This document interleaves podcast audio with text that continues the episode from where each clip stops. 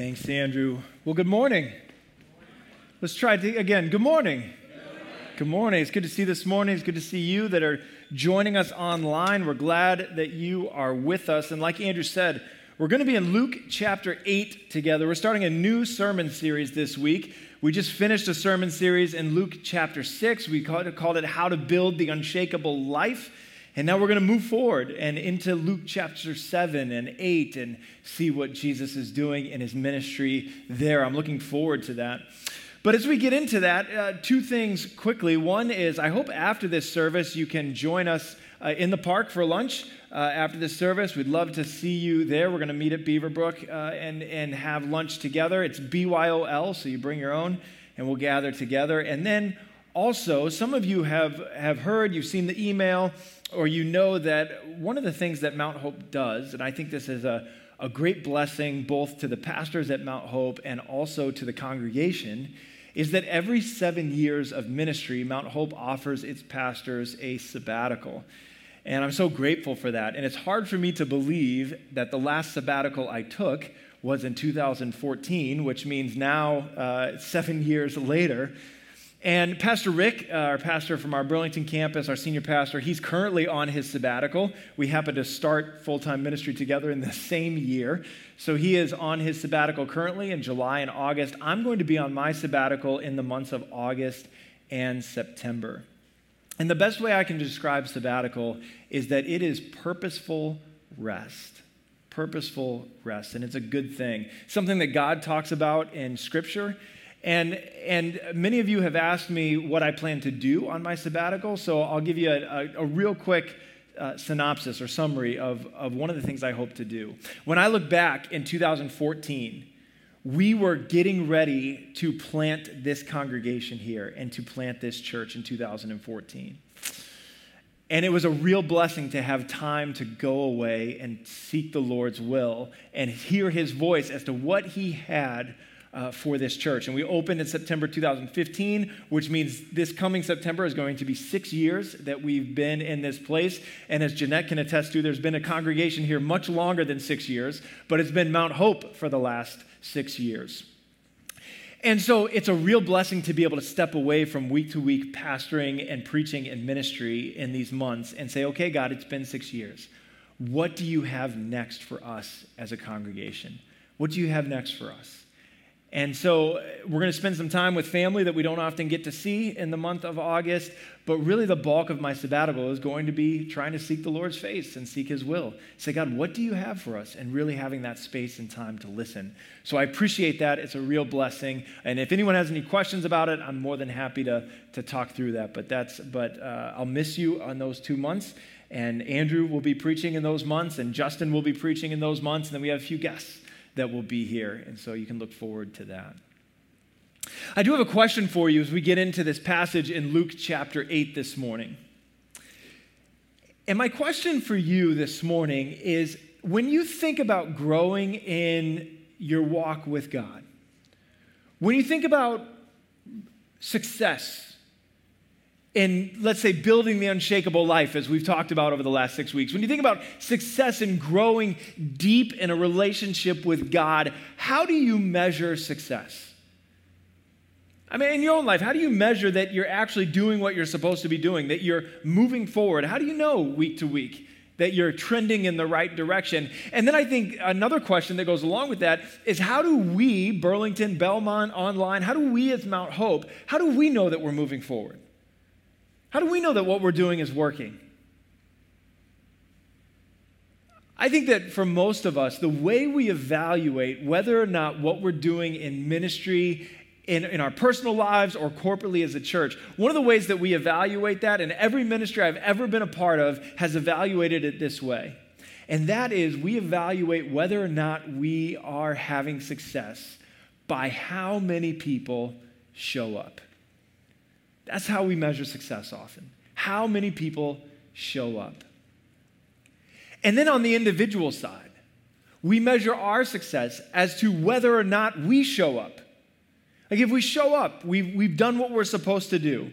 that, that we show up to church, we show up online, we show up here in person, and we've done something. Like that's that's what success looks like, is, is to get people to show up, and then when we're part of the people that are showing up, we have we have succeeded. We've done what we're supposed to do. And we picture maybe that God's up in heaven with this giant poster board, and all of our names are on the left-hand side, and there's boxes for every Sunday that we're going to live in our lives, and hopefully for many of us, there's a lot of boxes left, and that every Sunday when we when we show up, that God gets out his stickers and he puts a star sticker right in that square because we showed up, and that's a success. And I think that that's how many of us evaluate success in ministry and in growth, because quite frankly, it's a really hard thing to evaluate. How do you know that you're moving forward? How do you know that you're growing? One of the things we're going to see in this passage today is Jesus gives us, I think, a measure by which we can determine whether or not we're trending in the right direction, whether or not you and I are moving in the right direction. And the thing we're going to see very specifically in this passage that we're in today is that Jesus doesn't measure success in ministry and growth and relationship with him the same way we often do. Meaning that it's not just about who shows up or how many show up, but it's actually about something else altogether. As we come to this passage in Luke chapter eight, and if you're And if you're walking with us and you know we just finished Luke chapter six, you're wondering what in the world happened to Luke chapter seven. We're circling back, I promise, but we're going to kind of ground the events of Luke seven and Luke eight in this passage right here at the beginning of Luke chapter eight. And when we start this passage, what we find is we find Jesus moving from city to city and town to town, Uh, ta- doing his ministry. In fact, this is exactly how Luke says it in chapter eight, verse one. He writes, "Soon afterward, he," that's Jesus, "went on through cities and villages, proclaiming and bringing the good news of the kingdom of God, and the twelve were with him." Luke paints this picture that what Jesus is doing after he finished that sermon on the plain that we just spent the last six weeks in, after he finished that big moment, now he's moving from city to city and town to town, and he is proclaiming and bringing the good news of the kingdom of God that he has established. And there's something really important here that I want us to pause and notice for just a moment. And that is how the kingdom of God is being established by Jesus. Historically and in our world, kingdoms are established a certain way. Kingdoms can be established through force. And certainly you look through history, there's plenty of kingdoms that have been established through armies and weapons and, and blunt force, brute force, that they take over a group of people and they say, now you are a part of our kingdom. We are in charge. That's how kingdoms grow throughout our world and in history. Sometimes kingdoms grow because a group of people get together and they come up with some corporate ideas and some corporate rules and they elect one person to be in charge, and kingdoms begin that way. That's how kingdoms can grow. But the kingdom of God grows very differently. The kingdom of God, we see here, grows through word of mouth. It doesn't grow through some sort of governance structure. It doesn't grow because one army is stronger than another army. It grows because people go and proclaim the good news of the kingdom of God. And I want you to hang on to that as we get into what Jesus says next. That the kingdom of God spreads. It is established through word of mouth. It is proclaimed. And what is that good news? The good news that Jesus is telling from city to city and town to town. It's the good news that we've talked about as we've walked through the Gospel of Luke. That God created the world exactly how it's supposed to be. But that world became disordered, became fragmented and broken. The reality of sin in this world and the reality that we have chosen to walk away from God. But Jesus comes, God's Son, fully God and fully man, to begin a process of reordering and remaking creation. Jesus comes to open up the door so that you and I might have a relationship with God through him. And that is the good news that he's going from town to town and city to city proclaiming. And the way the kingdom is expanding is that people are hearing and responding.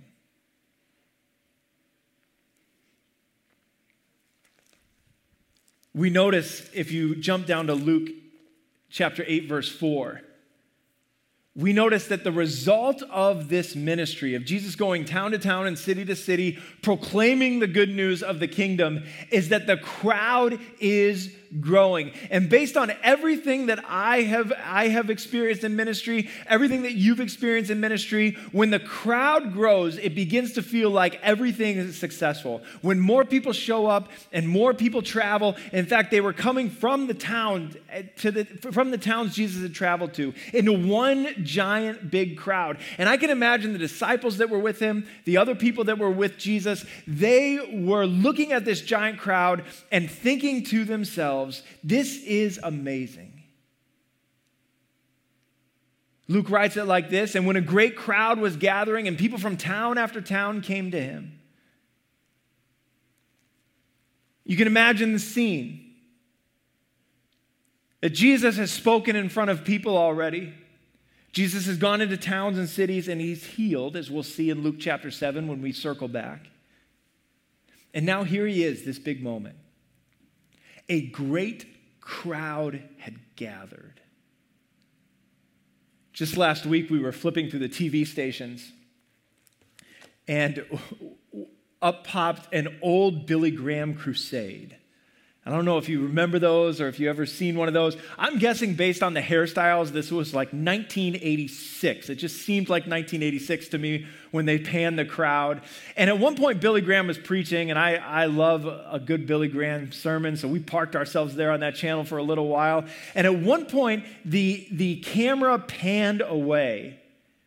And I don't know if you ever saw one of those or remember those crowds, but it wasn't just a large church when he would speak. It was an entire arena. And as the camera panned away, there was thirty thousand, forty thousand, fifty thousand people all listening to this sermon. And I got to tell you, the thing that hit me when I saw that scene was, that is amazing. Look at that crowd. All I could see was the crowd.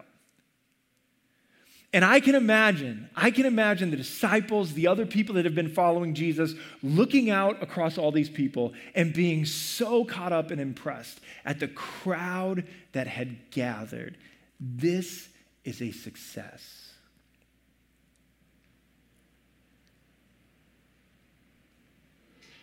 The person least impressed by the crowd that showed up is Jesus himself. Jesus is not overwhelmed by the crowd. In fact, he uses this as an opportunity to teach his disciples and to teach you and me something about the reality of the crowd. He uses it as an opportunity to remind us that success in ministry, success in your walk with Jesus Christ, is not just about getting people to show up or showing up. It's actually about something else that happens once you're there. I'm sure the disciples thought to themselves, Jesus has saved whatever. I don't know what the best miracle is. You can hear them talking to each other. I'm not sure what the best miracle is. I'm not sure what the best teaching is, but Jesus has certainly saved it for this moment. Jesus does something else. When he sees the crowd, he tells them a story. He tells them a parable, Luke says.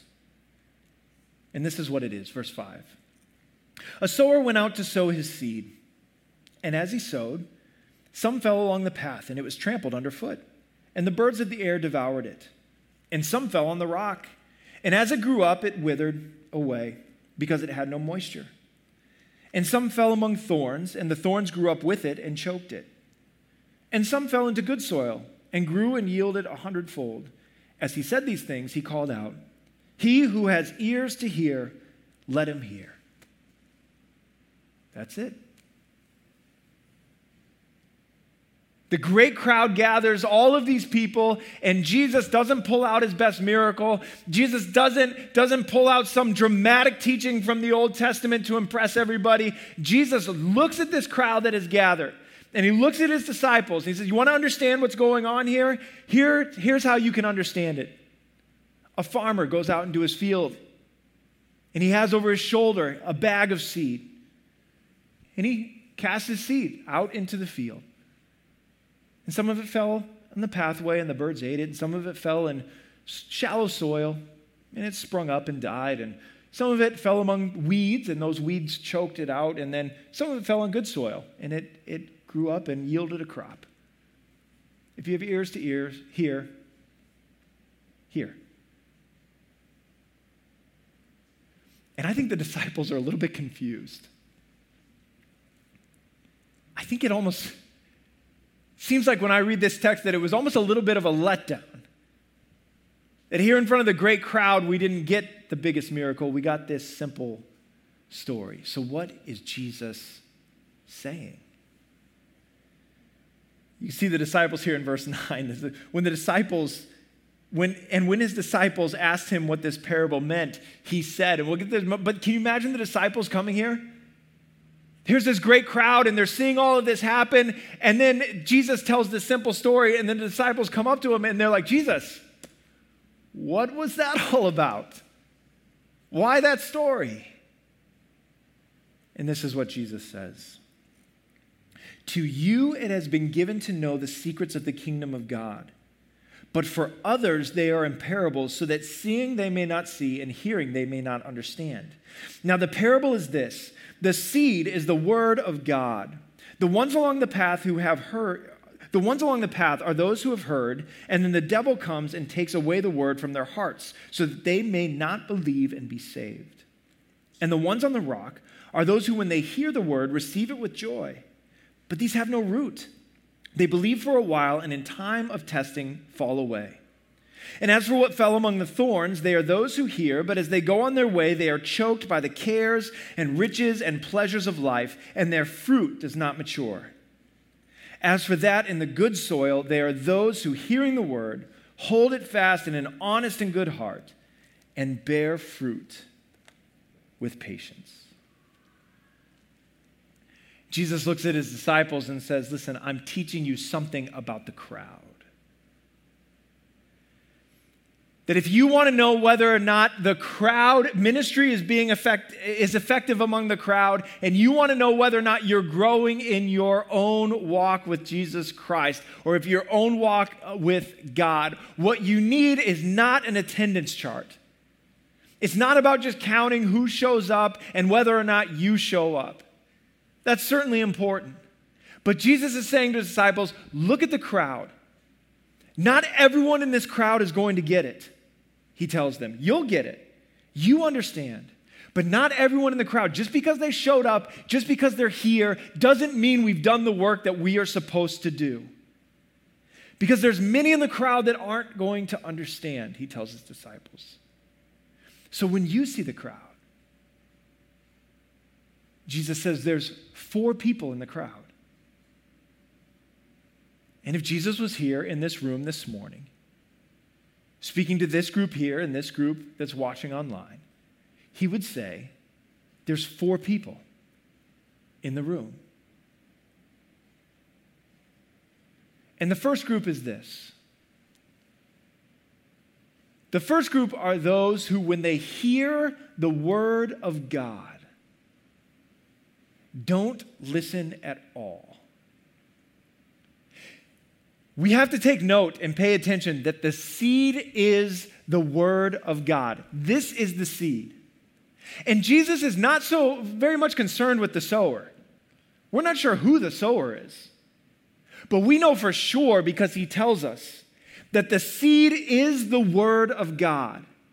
And when this goes out, What matters is not whether you show up. What matters is once you show up, how do you hear and receive this? And he said, there's a person in the crowd, there's people in this room, there's people in Jesus's crowd, that when this word goes out, when the seed is thrown, you, it's not going to take root in your life or in your heart, quite simply because you're not going to let it.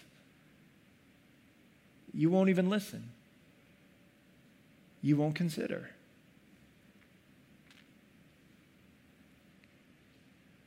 It's like when you're trying to talk to someone and their face is buried in their phone. I'm certainly guilty of that. And you know that the person is hearing that there's words coming out of your mouth, but you know nothing's getting in because they're so consumed with this screen. And Jesus is saying that's like the word of God falling on the path. Like it goes out and it's out there, but it doesn't get in. Nothing's being taken in. Because your ears are shut down. And the result of that is that you do not have an opportunity to believe, Jesus says, and you do not have an opportunity to be saved. And even if you do not think that the Word of God is the Word of God, even if you do not think and buy into the reality that Jesus is who he says he is, if this is what is at stake, the opportunity to be saved, the opportunity for relationship with God for all eternity. Don't you at least owe yourself the chance to hear and consider? But Jesus says, look at the crowd. There's some people that said they showed up. Yeah, they're here. But they're never going to hear. And it matters more the hearing than the fact that they showed up. Jesus says there's a second group, and the second group are those, the seed that fell among the rocky soil, that it springs up quickly with joy, that you get excited about Jesus and who he is, and you get excited about the Word of God and what God's going to do. But in times of testing and trial, because the roots are not deep, that faith fades away. And Jesus says there's some in the crowd, they're really excited about what's happening here because we're doing miracles and there's a lot of, of excitement around what we're doing. But when this seed falls, it's not growing deep into their life. I think for many people, Jesus becomes some sort of life hack. That we just want a better life, and so maybe Jesus will help. We want to be happier, so we try to put Jesus into our life. We want to be more satisfied, so we just try and grab Jesus and see maybe that, add that to everything else, and then we'll get some satisfaction. We get real excited about it for a while, but when trial comes, our faith fades away. The first house Lori and I lived in after we were married, we lived in a like in a condo apartment, and then we moved into a house, and in the backyard, it was this small little backyard, and there was this cedar fence that the people who had owned the house before us put up, and one night there was a storm, and I remember I looked out the back window of our kitchen the next morning, and two of the posts that held up this wooden fence were split top to bottom, and the sections of fence that they held up were laying on the grass in our backyard. And so I went over to the, the little plaque that they put on the fence when they installed it, and I called that number, and the, the guy came out uh, fairly quickly and was putting in new posts. And I'll never forget what he said to me. He said, when I first started my fence company thirty years ago, I never replaced any of these cedar posts. But now it makes up a good portion of my business. And we were talking, and I said, well, what's changed? How come you never replaced the posts before, but now you're replacing them all the time? And he said, when I first started my company, the cedar trees that they were cutting down had existed for decades, some of them over one hundred years. And the wood was so dense and the trees so mature that when you cut down those trees and made fence posts, it didn't matter what happened to them, they were going to stand firm. But now they quick grow the trees, cut them down, and make these fence posts, and the, these f- fence posts over time, as storms come, eventually will split. He said, it's great for my business, but bad for fence owners. And for so many of us, that's how our faith is growing. Rather than our faith growing deep over time, it's something we just get excited about quickly. But then when trial comes, it fades away. And Jesus says, those people are in the crowd. But there's a third group in the crowd. And that's the group that allows the Word of God to come into their life. But as it grows, the cares and worries of this world and of this life grow with it. And Jesus says, eventually, those things will choke out the faith. And I got to tell you, as I walked through this passage over the last couple of weeks, for me, this is exactly where my heart can lie so often. That yes, I believe that the Word of God is true. And yes, I believe that this is the source of life. And I want it to grow deep inside of me. But I also allow the cares of this life and the worries of this life and the desire for security in this life to grow up alongside the Word of God in my life. And Jesus is saying to me, and maybe he's saying to you this morning, be careful. Don't live with one foot in the Word of God and one foot in this world, allowing those things to grow together, because eventually if you're, the world will choke out faith.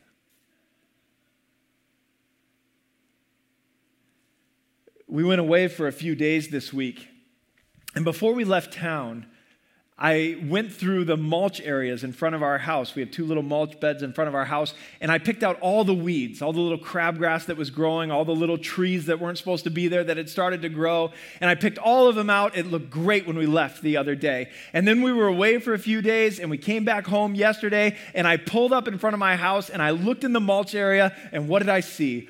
All sorts of new weeds had started to grow. It just doesn't stop, does it? They keep coming back. And it's like that in our hearts as well. That you and I have to be vigilant in allowing God to do the work of picking those things out of our lives and out of our hearts. Because if we're not careful, we can let the Word of God begin to grow in our hearts and in our lives. But those thorns and thistles, the cares of this world, they continue to spring up right alongside. And then there's a fourth person in the crowd, Jesus says. And that's a person whose heart is good soil. And how do you know that someone's heart is good soil, Jesus says? He says, this is how you know. They hear the word, they hold on to it, and they bear fruit with patience. What does that mean to bear fruit? It means that over time, your life continues to change, so that it looks more and more like Jesus himself. So that the consistency between what you believe and what you do gets stronger and stronger. That's what it looks like to bear fruit with patience. But here's the challenge with this. Is when you think about the shallow soil and you think about the thorns and the thistles and you think about bearing good fruit with patience, one of the challenges is, is that it takes time for it to be revealed how the seed is growing in your life. It's not an instant thing. The only thing that's an instant thing is this passage, is the one that goes along the path and is stolen by the birds immediately. That's the only thing that's instant.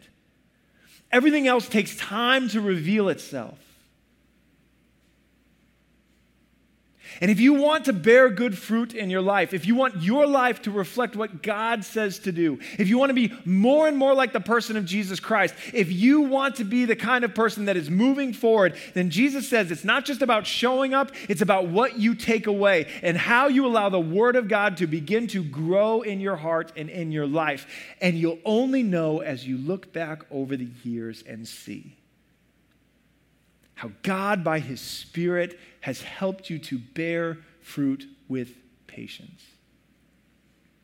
It takes years for a fruit tree to begin to produce fruit. If we planted an apple tree today, it would be about three to five years before we got good apples off that tree. If we went out and planted a pear tree today, it would be about four to six years before we got good pears off of that tree. And in your life, you and I need to be the kind of people who are consistently allowing the seed of the Word of God to implant itself in our hearts and grow deep over time, so that over time we become the people that God has called us to be. And we go back to the gardener over and over again and say, God, would you Uh, would you uproot the thorns and thistles that have grown in my life? Would you come in and would you get rid of the rocks that are threatening to stop the roots from growing deep in my life? And over and over, as we come back to the gardener who is Jesus Christ himself and ask him to do that work inside of us, he is faithful to remove the rocky soil. He is faithful to get rid of the thorns and thistles so that the word of God can grow deep.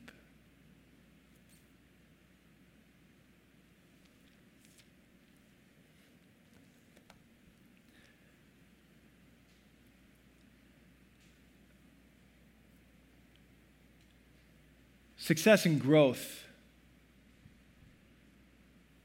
in your walk with Jesus Christ,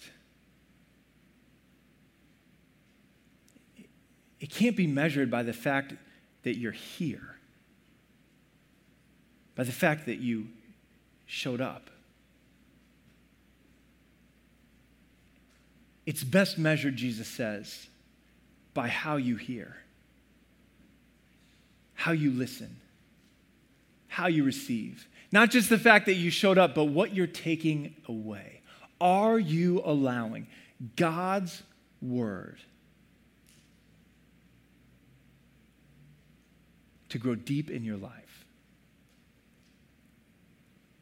Are you holding it fast day after day so that over time your life will bear fruit with patience? How's your hearing today? Some of you that are in the room today, some of you that are watching online, today might be the first day that you would give the gospel, that you would give the word of God a hearing.